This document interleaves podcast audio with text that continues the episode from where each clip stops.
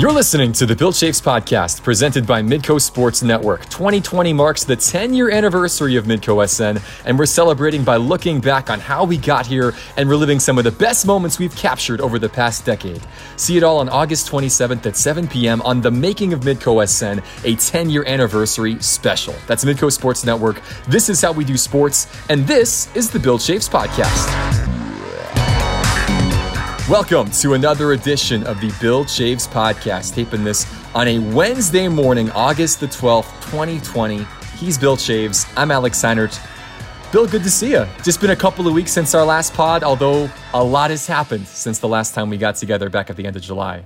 Yeah, good to see you too, Alex. I, yeah, we we knew uh, back in uh, a couple of weeks ago that Uh, we were getting to that August first date, and uh, we just didn't know exactly, uh, you know, once we reached that, you know, what would it look like uh, in the next week or so afterwards? And we're finding out now. I mean, we're getting information around the country, and, you know, as we pod here, uh, you know, almost noon on, on a Wednesday, uh, certainly yesterday was a, uh, uh, certainly a, a, a gigantic day when uh, the Big Ten and Pac twelve decided to do what they did.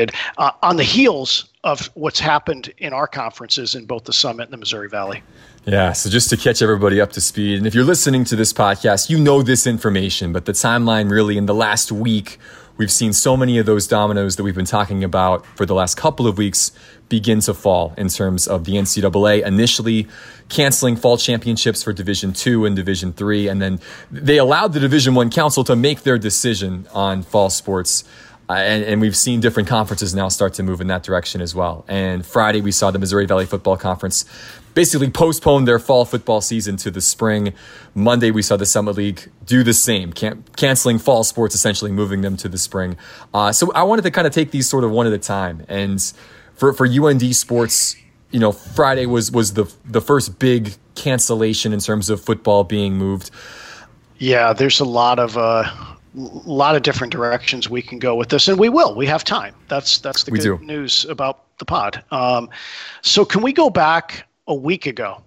So let's go back a week. Um, sure. Last Wednesday, the N C double A uh, sent uh, what was guidelines to go back and uh, and re-socialize and participate in competition that uh, previously, and and turned them into requirements. So I thought that was a fairly big day from a tipping point standpoint. So although I would say the N C double A Board of Governors, Division one Board of Governors, did not make a decision regarding fall championships, and then allowing the Board of Directors the ability. Now, the Board of Directors is a set of presidents that's under the Board of Governors. The Board of Governors has presidents from Division one, two, and three. So the Board of Directors has just then Division one presidents, Division two presidents, Division three presidents. So each, each uh, division has their own Board of Directors. Further, underneath the Board of Directors in Division one is the Council. And so you saw... Here's what were guidelines. Now they're requirements. We're going to have the Board of Directors make a decision potentially on fall championships. Then they said, well, well we're going to have the practitioners, the council, recommend to us what we should do. That meeting literally is occurring today as we record this. So, so as, as that was all unfolding, I think conferences and institutions looked at those requirements and said, could If we had competition today, could we actually make sure that we adhere to these requirements? And I think that led a lot of the conversations the next several days. And that's why you're seeing now certain conferences decide that today, unfortunately, I don't think we can meet these requirements. Maybe tomorrow we can.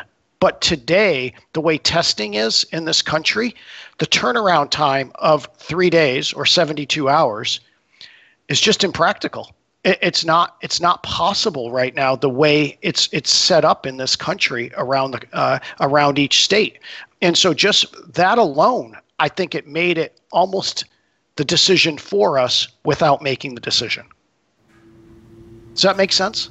No, it does. Yeah. And that's because that was the big piece, right? When it, when it came to those guidelines that became requirements, the testing requirements between the cost and the feasibility, as you said, the turnaround time, that was really the big one that, that made it impractical for schools to be able to continue fall sports, correct? Yeah. Availability, number one.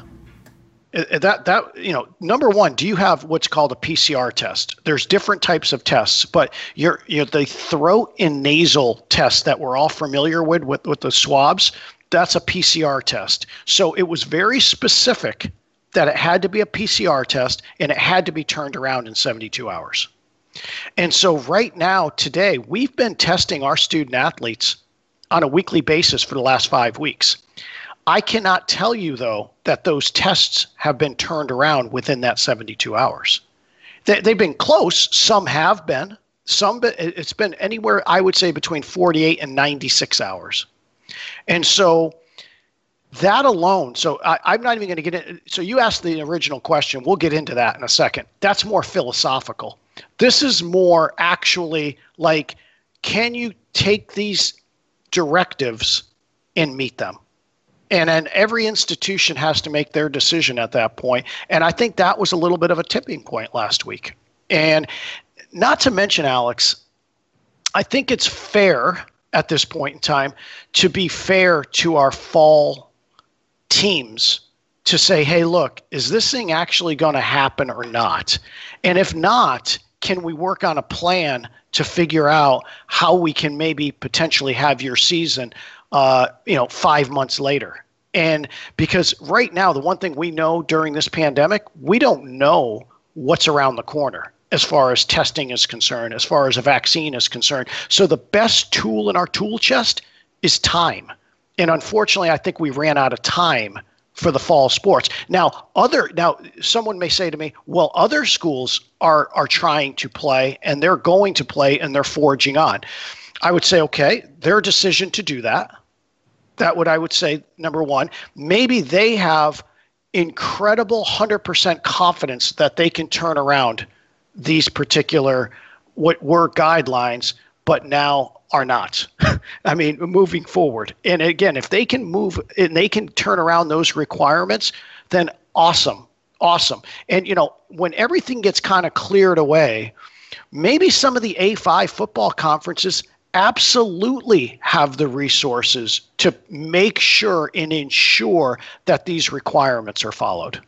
One quick thing in regards to that, just out of curiosity, what happens if you don't get the tests turned around? So let's say you feel like you can do this. Is that a self-reporting thing? Is the N C double A going to have to send out feelers out there across the country to these programs that are pressing on to make sure they're meeting those requirements? It seems like a very difficult thing to be able to police. Well, I think the reason why you saw certain conferences come out and say we're going to play a conference-only schedule is because of that. It's easier, I'll call it, to monitor through your conference only, as opposed to you're going to play a lot of non-conference competition and you're going to, um, uh, I guess, indicate to those uh, to those non-conference uh, schools, you need to adhere to these requirements that we have, but then you also have to monitor and police it as well. And so um, I think it's easier to do it at a conference level because uh, you guys are all meeting literally on a daily basis now, and you're figuring that out. And so ath- it might be athletic trainer to athletic trainer. It could be A D to A D. It could be coach to coach. So those are the things that I think make it uh, easier, I would say, to try to play during this time. And I think that's the reason why you've seen certain conferences do that. When you talk about conferences, and again, as of today, as of Wednesday, only the Pac twelve and the Big Ten have officially said, we're not going to pursue a fall football season. At the moment, the A C C and the Big twelve, I mean, the Big twelve is announcing revised schedules as of this morning, which, which is uh, feels feels a little wild that we're seeing like schedules laid out, and yep, we're we're pursuing this. I believe, is it thirteen now of the sixteen F C S conferences have called off their fall season? It's it's I, again, that number is moving on an hourly basis, it seems. But uh, one of the things that some schools in the F C S have been vocal about are, hey, we, we would still like to play a couple of games. And in, in the Valley, obviously, we've seen Missouri State is on the schedule of Oklahoma that just was released this morning. They're still on, at least on tap for a September twelfth game against the Sooners. We've seen N D S U say, we want to play somebody. There's a couple of teams in our area. U S D is in the same boat where they were hoping to maybe play Iowa State. And there's there's some different things there that are out there. Um, U N D, though, has said we don't want to pursue this. Not something that we're interested in. Talk about the philosophy there of just deciding, hey, let's let's even not go down that path. You know, I'll be interested to see what ends up uh, shaking out. You know, I, I mean, let's let's start there. I mean, I think, again, time uh, in the future will be looking back and seeing what actually transpired versus in real time right now what we think is going to happen potentially. But for us, each institution had to make their own decisions. We're in uncharted territory about potentially playing, let's call it the sport of football, in in two different segments of the year. I, I, we need, uh, truly, we need some interpretation from the N C double A at this point in time as to whether that's even possible. I mean, I'm not even sure it is, uh, but but that's neither here nor there. I think once we, for us, once we as a conference made the decision to go to the spring, we felt as if we were going to look one hundred percent toward the spring. That that was that gave clarity for our student athletes, our coaches, that we were, that's what we were striving to do. Because I've seen others around the country, I guess, have similar statements to what U N D is doing as well. And so um, I don't want to say there was a divide, Alex, but I think there's maybe different philosophies potentially out there. But I would say for some of the reasons why we made the decision as a conference was the same reasons why we made a decision to focus in from a fall perspective to the spring at this stage. That does not, not have anything to do with winter sports at this point. This was a conversation about fall sports because at this stage, we had to make a decision because teams were practicing, ready to practice. They were just at the start. They were at the starting gate. Winter sports are not at the starting gate right now. So you don't have to make that decision, even though the Pac twelve did make the decision yesterday. I mean, so they're, they're one of the outliers right now that have just kind of erased everything through calendar year twenty and are going straight to twenty-one. I'm not sure that's where we're at right now around the country that you need to do that, but it is a good point. There's been a lot of, I think, conversations among conferences as to whether or not, what does that look like for non-conference versus conference? We're going to need an interpretation from Indy. I mean, somewhere along the line, we've received, how should I say, um, guidelines and then requirements and then another set of guidelines. We need some definitive information as far as what's transpiring and whether this is even permissible at this point. It does seem a little bit bizarre when you think about it that some of these teams, and, and honestly too, if if half of the schools or seventy-five percent of the schools aren't playing and are gearing towards spring, some schools are going to play maybe two games, or going to try to at least, and they're practicing. And then some are going to attempt to play a full schedule. It, it seems, it's so bizarre, and it kind of speaks to the fact that there is leadership of this. There, there's a you know a body that governs college football specifically, and obviously college athletics in general. But it seems like everybody's just kind of doing their own thing, and it just uh, that just typically doesn't work in in something that you know. I don't know, in something like this that just feels like there are so many guidelines and restrictions and dead periods for recruiting. And it feels like there's so much legislation and, and things in place, and yet we can still sort of just kind of do whatever we want to right now because it's sort of a, a unique time and kind of a free-for-all. Well, the Board of Governors had an opportunity a week ago Tuesday to put a line in the sand to decide whether or not fall championships were going to occur. That would not have impacted bowl games mm-hmm. or the college football playoff at the F B S level. But there was a choice made to move it to the Board of Directors, who then made a choice to move it to the council. The council was not set up to meet until today as we're recording this. it would seem like every day that goes by feels like a week. And so it, to to to have a week go by before the entity in which that needs to make that call is not meeting seemed odd to me. So I think given those requirements that came out, I think it, it was incumbent upon then each conference to decide what made sense at this point. And you're right. Um, and maybe this is the issue per se with this many schools and conferences under one tent. And, you know, this is what we have right now. And so you're trying to be as clear and fair to your own student athletes first, but then conferences are wrestling with what is permissible and what's not. And I don't, you know, honestly, whatever schools want to do, however they interpret the the situation that we're in right now is really on them to determine that. I think we all have to go back and look ourselves in the mirror and say, what's consistent with what we're trying to do right now? And that's the way we approached it at U N D.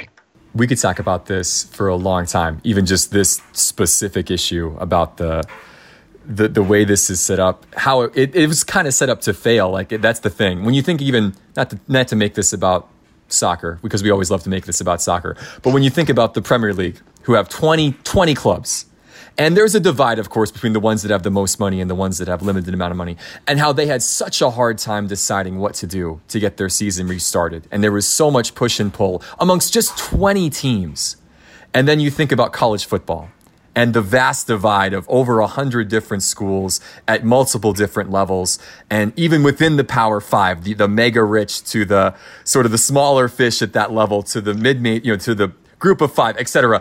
It was just going to be so difficult to get everybody on the same page without somebody at the top making a decision. And there's just been a missed opportunity for that decision to be made from those that could sort of make it. And that's been, we've seen that get moved down the ladder and the can kicked down the road.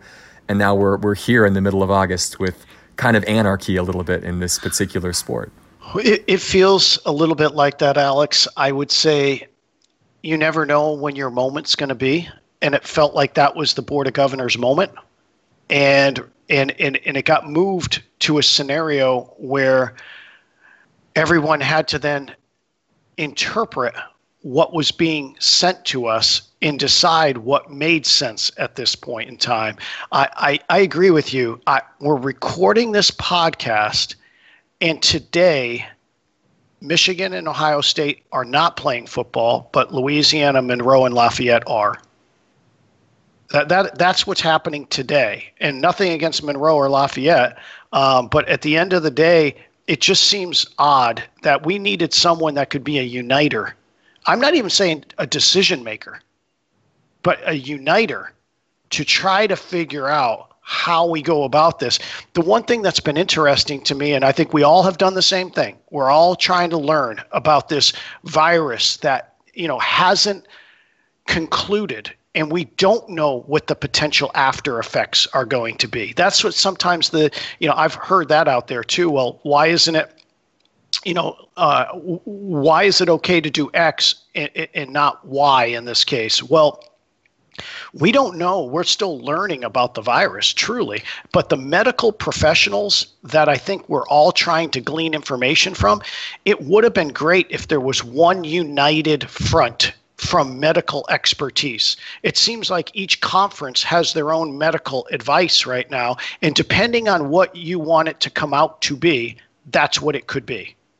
And it's just challenging. It's really, really challenging. And so I, you know, it's it's it's disappointing that that's where we are right now. But I guess I'm the eternal optimist in this sense, is that let's make this as uniquely great as we can for twenty twenty-one. I mean, I, let's do that. And I think with the Big Ten and the Pac twelve doing what they did yesterday, will certainly force the conversation about what the potential as to what a spring could look like. I think if there was a non-A fives in the conversation right now, only non-A fives, I think it would have been harder to get the attention of Indy slash the council. But when you have those two big-time conferences doing what they did, it will force that conversation. And, of course, that will help, I guess, what clarity for, for what we have at U N D. I want to get to U N D specifically here in just a second, but one more question for you. With college football being moved to the spring, and whether or not that's going to be nationwide, or assuming it will be eventually, obviously so much of a university's athletic budget is based on revenue from that sport for a number of different universities across the country. Maybe you could even say the majority. If you have football, that seems to be the revenue driver. How does that affect our model moving forward? Do you see that as, because I've heard a lot of talk about how this is really going to change how college athletics work, because we're losing this revenue for the fall, and we already lost quite a bit because of the loss of March Madness and, and the things like in the spring. Is this a, a, a an opportunity for the model to completely get shifted, or maybe it has to be shifted? Or do you see this as something that most schools will be able to overcome without too much trouble, because that revenue is going to come in once things get back to normal when the calendar flips? What are your thoughts on that? Yeah, so I don't think I'm going to concede yet that college football, to some degree, it, it, it still could be played. I mean, I, I think I think that, you know, the Big Twelve, the S E C, and the A C C certainly are resourced to the point where I think they could abide by those requirements. I, I do. Um, others, you know, I, I don't know the answer to that. So so I, I'm not going to necessarily concede that football is not going to be played, uh, college football this year. It might be. It might be. Um, and again, it may not be. Who knows? But, you know, today as we're recording, at least some are, are still attempting to play. The other sports, the other little nugget that came out last week was if you uh, fell behold, below the threshold of fifty percent of participating schools in a specific championship, then the N C double A would not host it in the fall. So now that you're seeing a lot of conferences at least attempting to move things from fall to spring, m- my indication is that all the other all the other championships are going to be moved to the spring, which means it's going to kind of clear the runway for, in a sense, the A five to try to make a run at this at this stage. Um, I don't know, you know, ultimately the bigger picture that you're asking, I guess maybe, Alex, that's a really, you know, definitive answer, but maybe could, could be the case. I know for us, losing three games, so I'm just not even going to go down the Kansas State rabbit hole. Let's just go non-conference rabbit hole. Is it's about almost amazingly a break-even scenario where um, there's expenses that, that, you know, when you have to charter to Portland or charter to Manhattan, Kansas, or pay a Valpo to come to the Alara Center, there's there's expenses. So you might just look at the guarantee revenue that's potentially lost. It's offset by by expenses. So although maybe there might be a little bit of a loss, so to speak, I don't think it's going to be as significant as uh, as we, uh, I guess, generally that you might think. Good to know. Okay, well, that's that's some positive news that I yeah, think people I, don't really think of. I think you, you just think of, hey, we would have had half a million dollars for playing Kansas State, and now that's gone. But you don't think of the expense. We had to pay Valpo one eighty-five. Yeah. Mm-hmm. Mm-hmm. So that you know, so already you're you're you're subtracting that out. And so, um, yeah, I mean, our budget modeling has been, this year was, you know, if we played, I'll call it a normal schedule, but also altered as well. And so I think we knew that there potentially could be some delays or uniqueness to it. And uh, both myself and Chad Karthauser have, you know, tried to model um, a, a couple different scenarios so that we can just pivot when situations occur. Mm. Great ones adjust, Bill. The great ones adjust. They they had better um, during uh, a pandemic. Oh, speaking of adjusting, so a couple now U N D specific football type questions for you. Uh, I spoke with Bubba on Monday just to chat and see how how he's doing, how the staff's doing, how the guys are doing, and if they had a plan in place. And obviously, this is, you know, Monday was only seventy-two hours after things had been more or less shut down. So at that time, they're still obviously in the planning phase. But do you foresee this fall, again, U N D's not going to play games, but we can assume there'll be some sort of practice, kind of like a spring ball in the fall to get ready for a spring season. Is that what you foresee happening for the football team come yeah. September, October? You know, I think a calendar needs to be put in place uh, from at least the council standpoint. You know, what is what does football look like? But right now, we're we're divided. I mean, we're we're divided. We got some schools and in, in, in conferences that are uh, intending to play in the fall, and some that are intending to try to play in the spring. And uh, um, it's probably uh, it, it's messy right now. And so I, I think we can only do what we think is right for the health and well-being of our, our students right now. And that's, you know, probably get into workout mode, so to speak, again. And then Um, I would say the most logical thing would be, yeah, just flip the spring to the fall, right? So in a sense, maybe kind of have a spring ball, spring practices in the fall, and then flip it, and then go do conference uh, conference games in the spring. That that's at least as we're potting here today. That's that's where my mind is at. Moving football to the spring. And this has been talked about a lot. Obviously, there's it's it's different, so people automatically throw up a lot of like, well, the weather's going to be bad, and how can you ask these kids to play in the spring a full season, then play right again in the fall, you know, just a, a couple months later? And is that unhealthy? And and how does this work with the other sports now that are being moved to the spring? And how, when when will this start with basketball? There's obviously a ton of questions, but it's also. It's not that impossible. Like this is, as you said, you have to be flexible, and things are, are unique right now. What do you see are some of the hurdles that this country and U N D and our conference, et cetera, are going to have to overcome to, to make spring football work? And what do you think it's going to look like? Yeah, I don't know. I, it, it's a good question, Alex. I, I think today there's a level of macro decisions that have been made, and now it's the micro decisions that have to follow. So, so it, you know, it was a, you know, everyone had to get their head around, are we doing this thing in the fall, or is it just, we just don't have enough answers to, to some of the questions that might be out there. And, um, you know, again, a lot of this is for sure risk tolerance too, right? I mean, at the end of the day, um, some, some folks' tolerance might be different than others, and, and, and that's okay. Um, but again, we are still in a global pandemic. I mean, the, the, again, I'm not sounding the alarms. I'm just saying that's the reality of it. And so we have to kind of think through, how do you work it, especially when you introduce travel into the game too. And that, so if we want to talk professional sports, we're more like Major League Baseball in college athletics, but even in Major League Baseball, they have traveling charters, if you will, and traveling bubbles. And so they, they pretty much have their inner bubble of people, and they travel kind of city to city that way, similar to what they did in the uh, Premier League. And so that's a little different than our bubble in college is the world. That's what it is. That's the that's our bubble.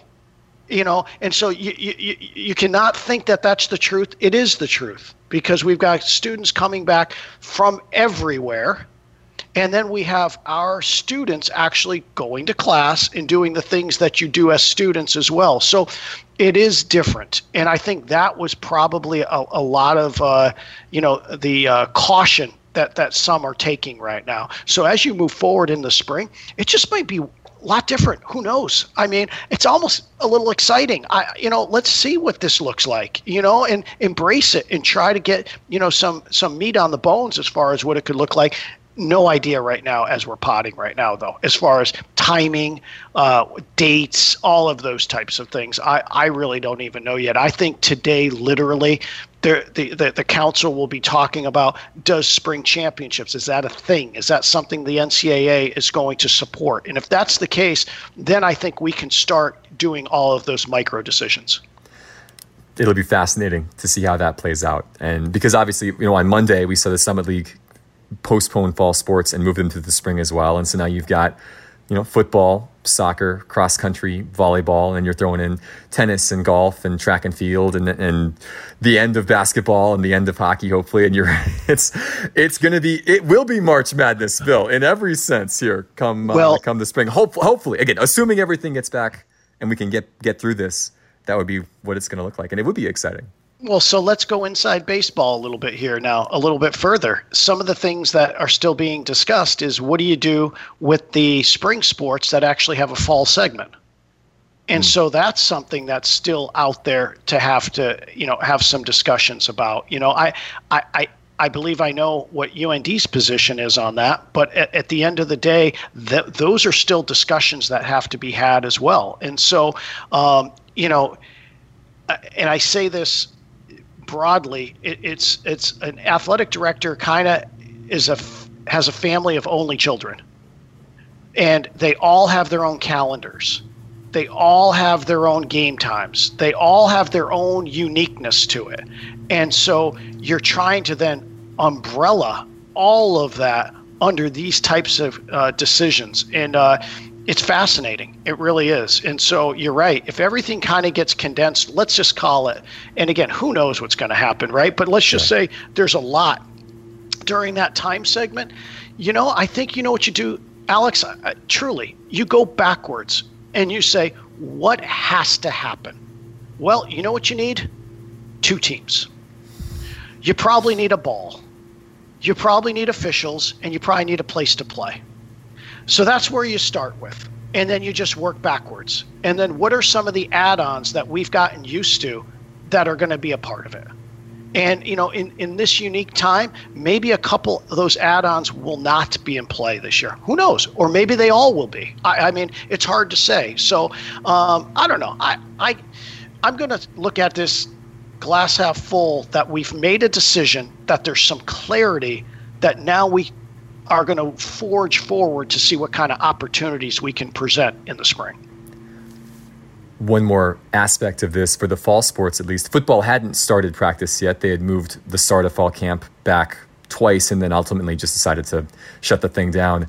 Soccer, though, women's soccer and volleyball had both started. They both began really right before the announcement was made that fall sports were canceled.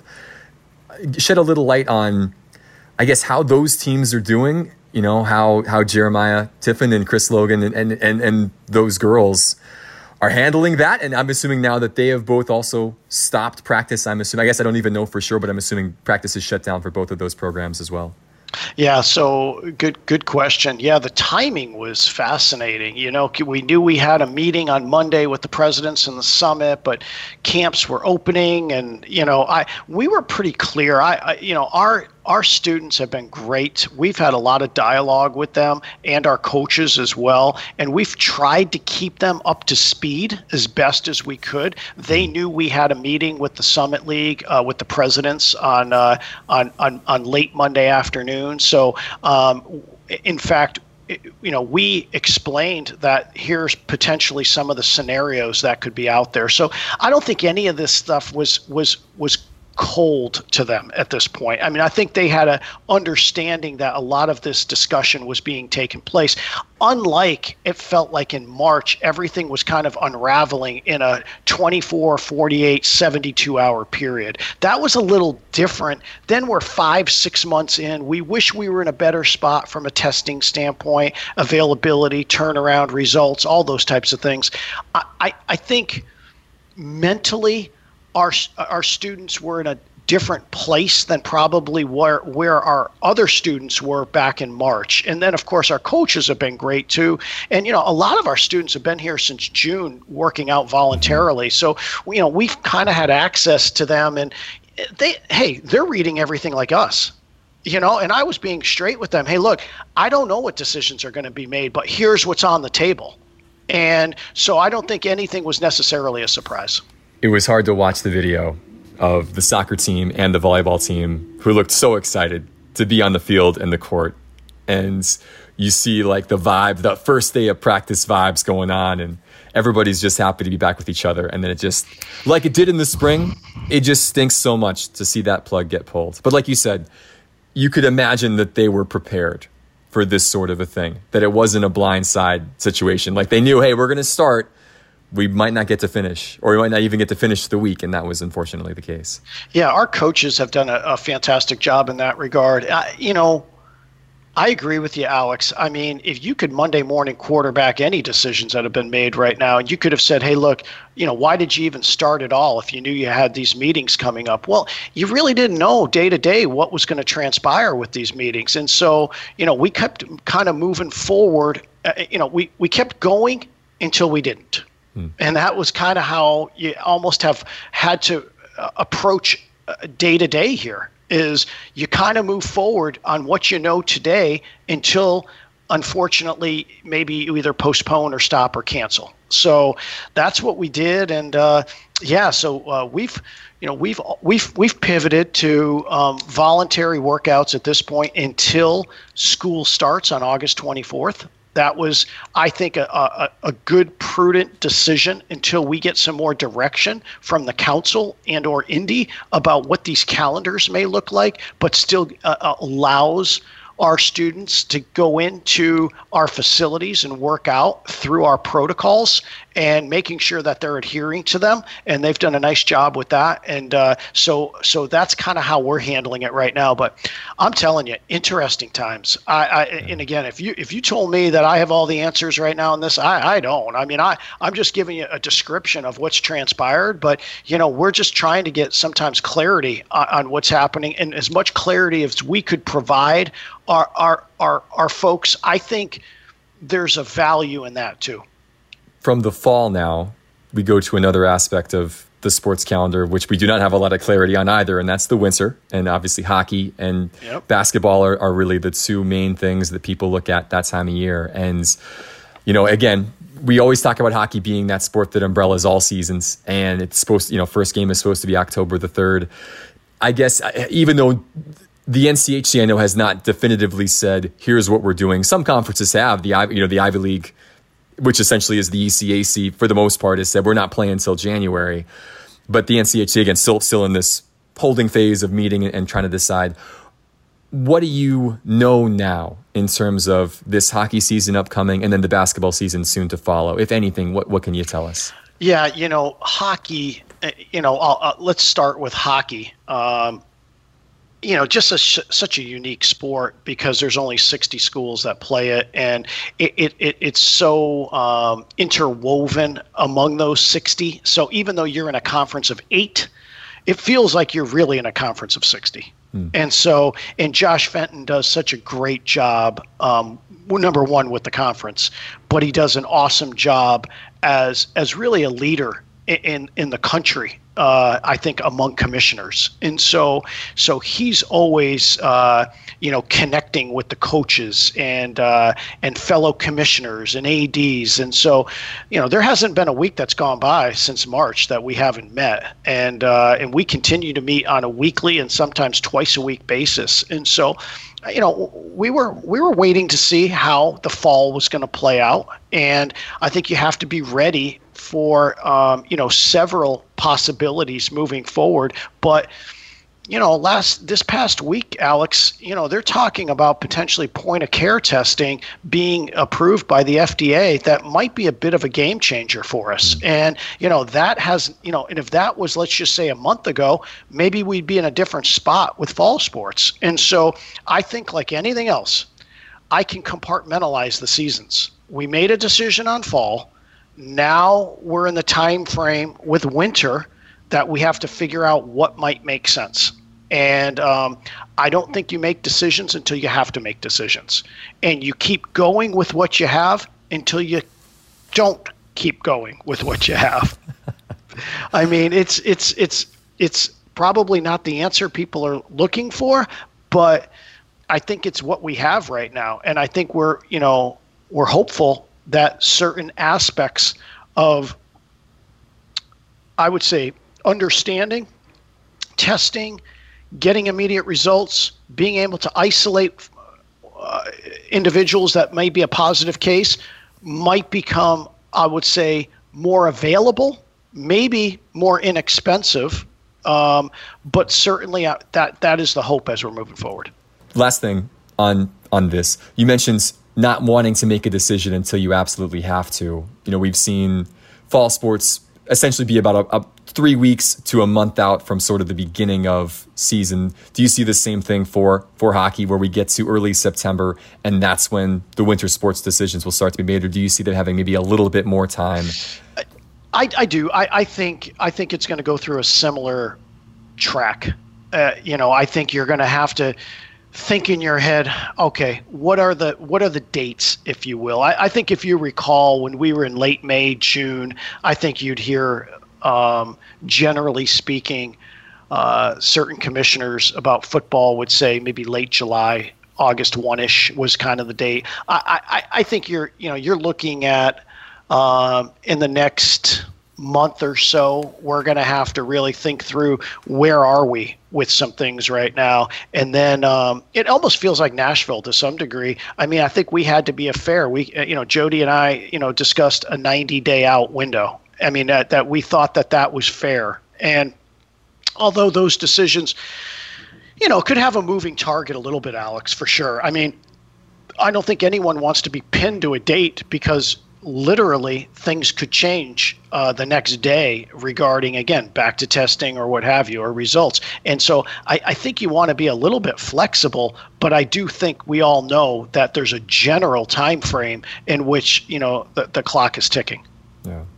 Uh, one other U N D, I should ask before we go into this this sort of second part of U N D news, anything else you want to discuss or anything else in terms of COVID nineteen and its effect on fall, winter, and potentially spring sports? Anything else that we're missing in this conversation, Bill, that you want people to know? No, you know, I'll just say that, you know, when this finally gets posted, who knows, things could have altered and changed, you know, uh, dramatically. It's, it kind of feels like you need a timestamp on everything, right? As of, and I, I always say today, as far as what I know right now. And so, you know, th- those are the qualifiers that, that we all have gotten used to, uh, you know, saying during, uh, you know, this whole uh, pandemic. Again, we're recording this on a Wednesday, August the twelfth. It's twelve fifteen p.m. Central Time. Typically when we do these pods, even when it's not a pandemic, I feel like that things we say become irrelevant before this even gets posted. This has happened a handful of occasions over the course of our, our three-year, our two-plus-year run, Bill. So we'll see. But anyway, don't, don't hold it against us if things break in the next couple of hours. That's um, correct. You can only do what you can do as far as, you know, and again, this is what we know right now as we're potting this. And, and if it becomes old quick, then you just hey, hit delete. We'll do another one. We'll do another one. We'll just That's do another right. one. That's exactly right. Again, back to the great ones adjust, eh? Exactly. Exactly. It always comes back to that. Uh, one other U N D athletics note, uh, and this again is COVID related, of course, the Athletics Hall of Fame class that was set to be inducted during homecoming in twenty twenty. That induction ceremony and all the festivities that surround that have now been moved to twenty twenty-one. And that's, again, a prudent decision because home, and you said this in the release, Bill, it's just those are events where you want everyone to be together in the room celebrating these great accomplishments in this great moment. And that's just not safe slash possible in our current environment. And, and that's too bad. Yeah. You know, I think you're seeing a lot of that around the country. And I think the reasons why, uh, you know, are, are a couple fold, right? You're, you're honoring history. You're, you're, you're honoring someone's, you know, legacy to, to what we've done here uh, at U N D. And, and, and you want that to be an incredible celebration with their, their family and friends. And uh, there's a lot of things you probably can do virtual. I don't think you can do that very well virtual. You you can as best as you can, and I get it. I mean, I, I've I've actually been to bar, mit, bar mitzvahs. I've been to graduations virtually, and I think it, where we are in life right now is is awesome. I mean, in that regard. But I think if we had our druthers, you know, those are types of events that you want to be able to be in person, and uh, you feel the emotion of it, right? And so, uh, so I think, you know, sadly, again, uh, right decision. Um, again, just chock full of unfortunate news that that's what we ended up doing, but I think it was the right call. Yeah, October of twenty twenty-one, next year's homecoming, we'll get a chance to celebrate that particular group and a new class as well. I would assume that we'd induct a new class for twenty twenty-one as well, or would you just roll it over? I should ask maybe. Yeah, I think we're, I think we're just rolling over. Cool. I think we're just rolling over, and I think we're going to give them, uh, you know, their uh, their their day in the sun, so to speak, uh, or their night in the sun uh, um, uh, in twenty-one. Yeah, good plan. Good plan. Good. I thank all of our supporters for, for, for hanging there with us. We're, we're sending out a letter to all of our season ticket holders, uh, mm-hmm. football season ticket holders. And, you know, a lot of what we said here is in that letter as well. And uh, we'll come out with some uh, options on, on some things. Once we know more, we have clarity as to what potentially this spring could look like. And so uh, I appreciate you hanging in there with us. I mean, uh, you know, the uh, the uh, U N D Alumni Foundation just uh, announced a, a record-breaking uh, year in fundraising, and all amongst a pandemic. And so, you know, our supporters are second to none here, and we appreciate you. And just know that we're doing the best we can with what I think is the right decisions for U N D, our student athletes, our staff, our coaches, and it's challenging times. And, you know, we understand that, and uh, but we appreciate the support. It, it goes a long way. Yeah, well said.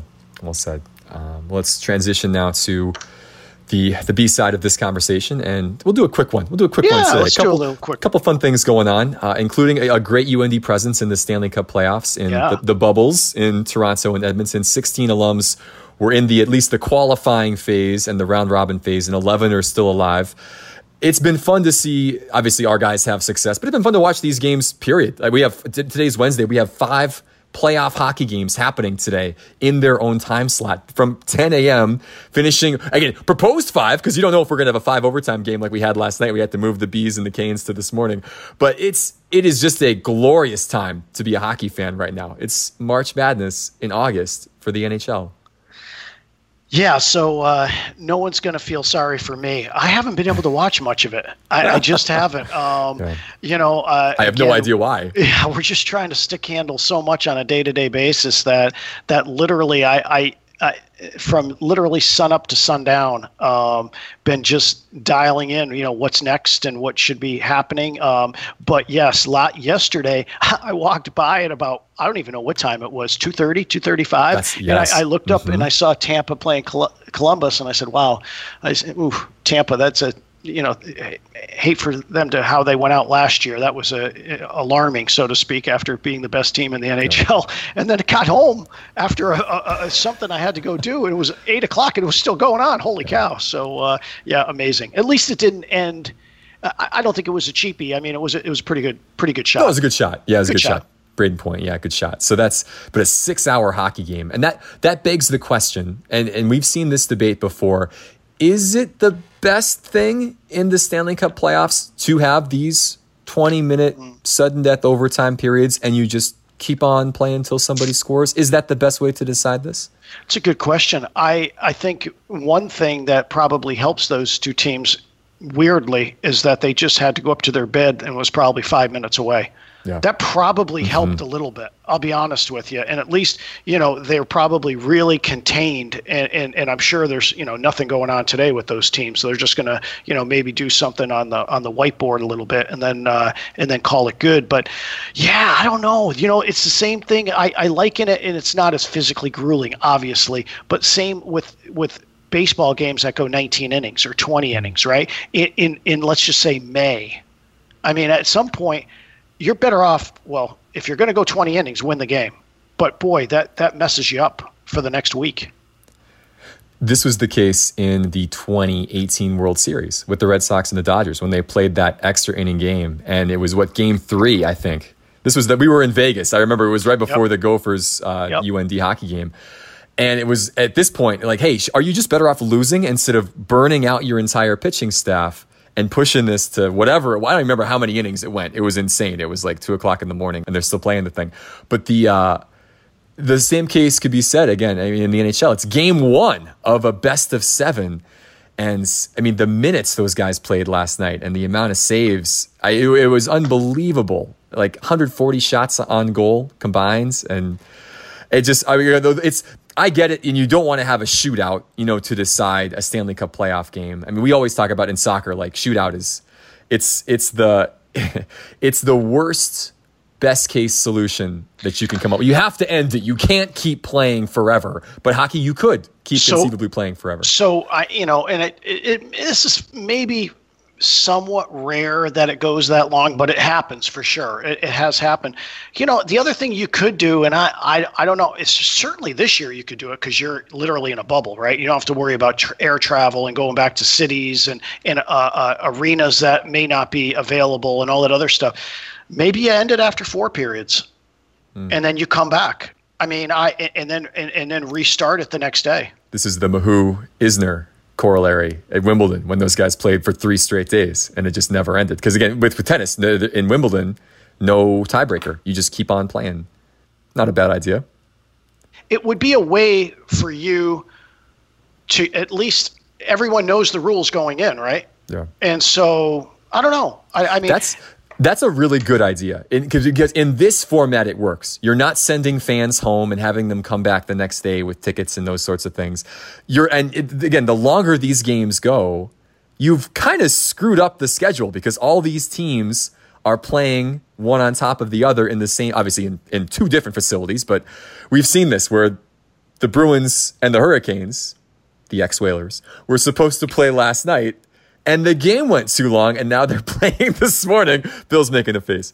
But um, it would make sense then, potentially, to say, hey, you know what? We're going to play three O T, and if you can't finish it there, let's take a break. The next game can go on. You guys can finish this game tomorrow morning. It really isn't the worst idea to do that.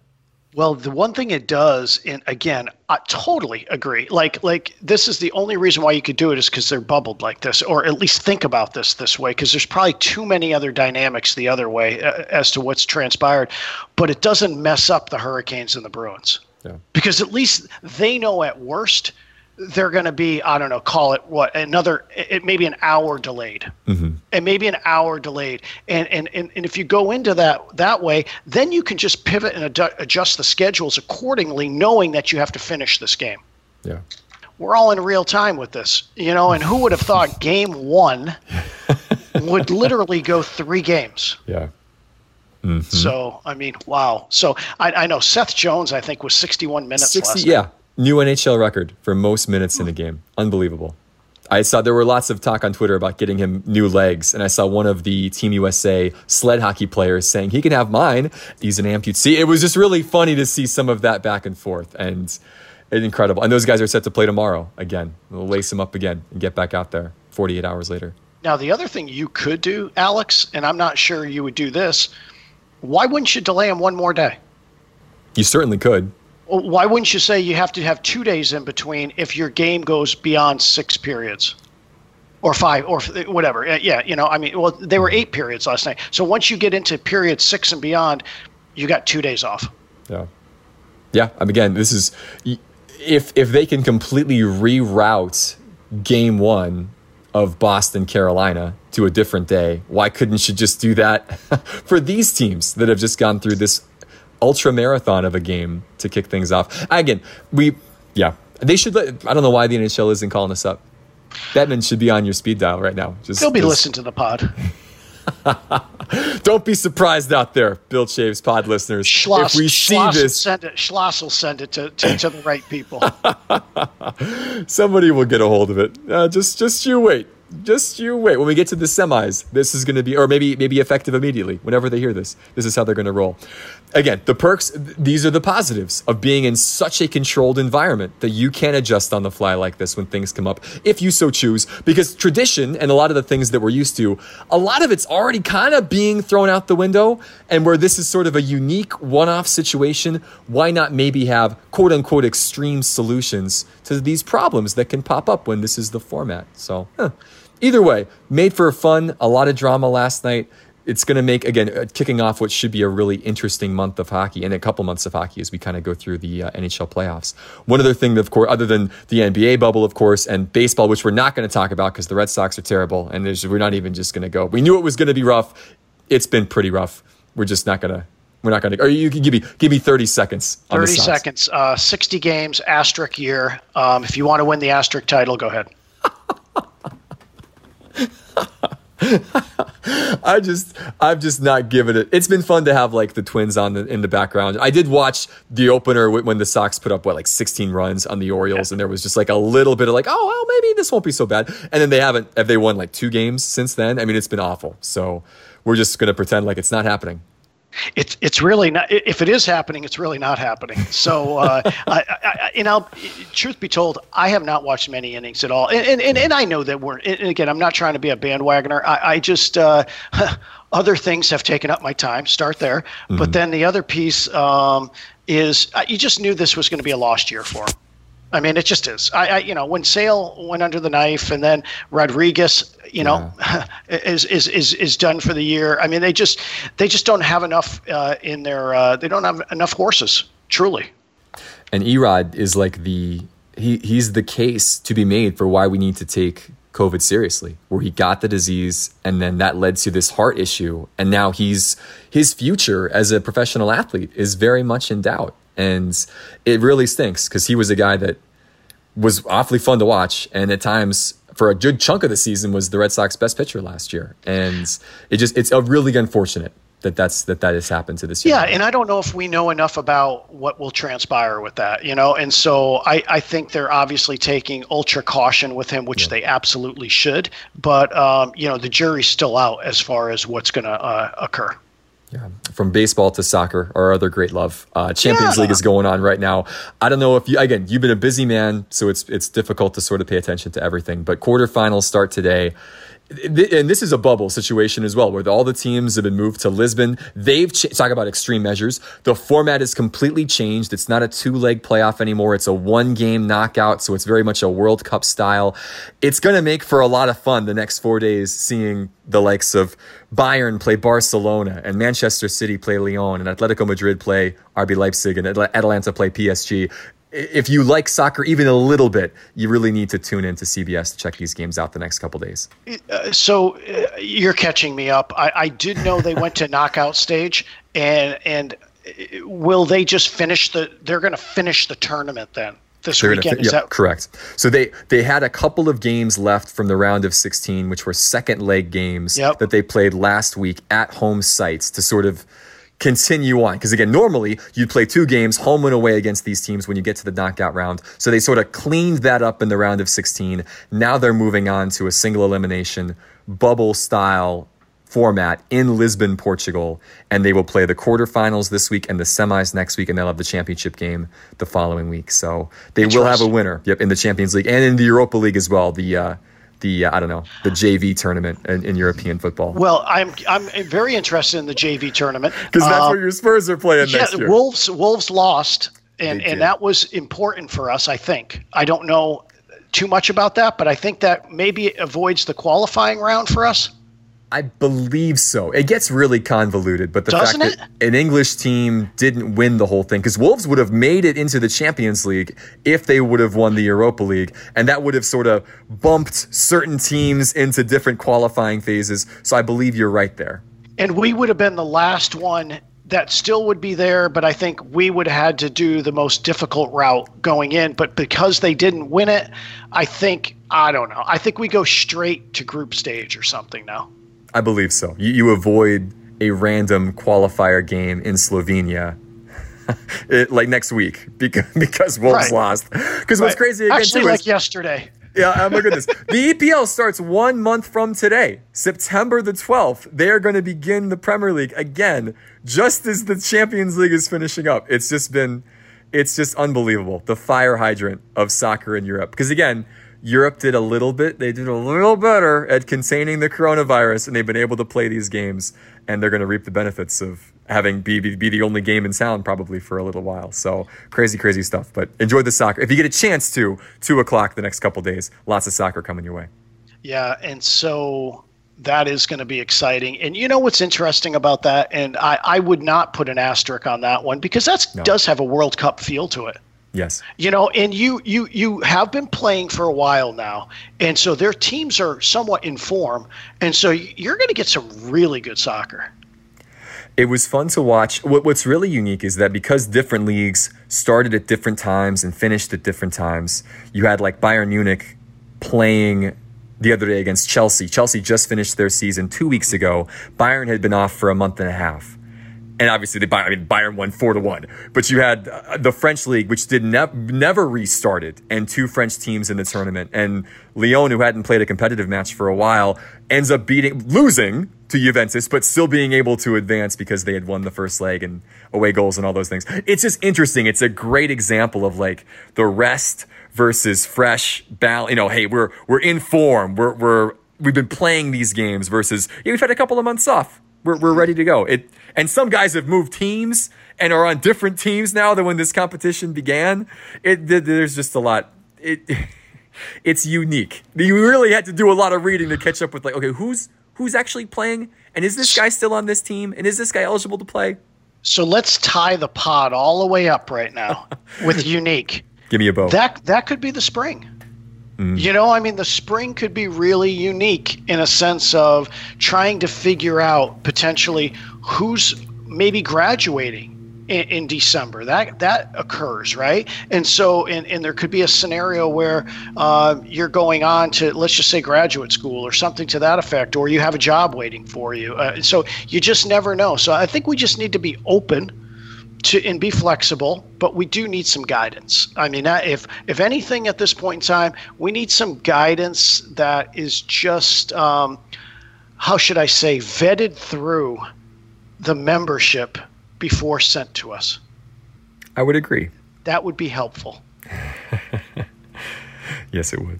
Yeah. Well, that's what we can hope for for the next time we pod, that some of that guidance has been disseminated and we can move forward with clarity. For the disseminated, fall. But vetted. Oh, that's going to be a new podcast staple, I feel, moving forward.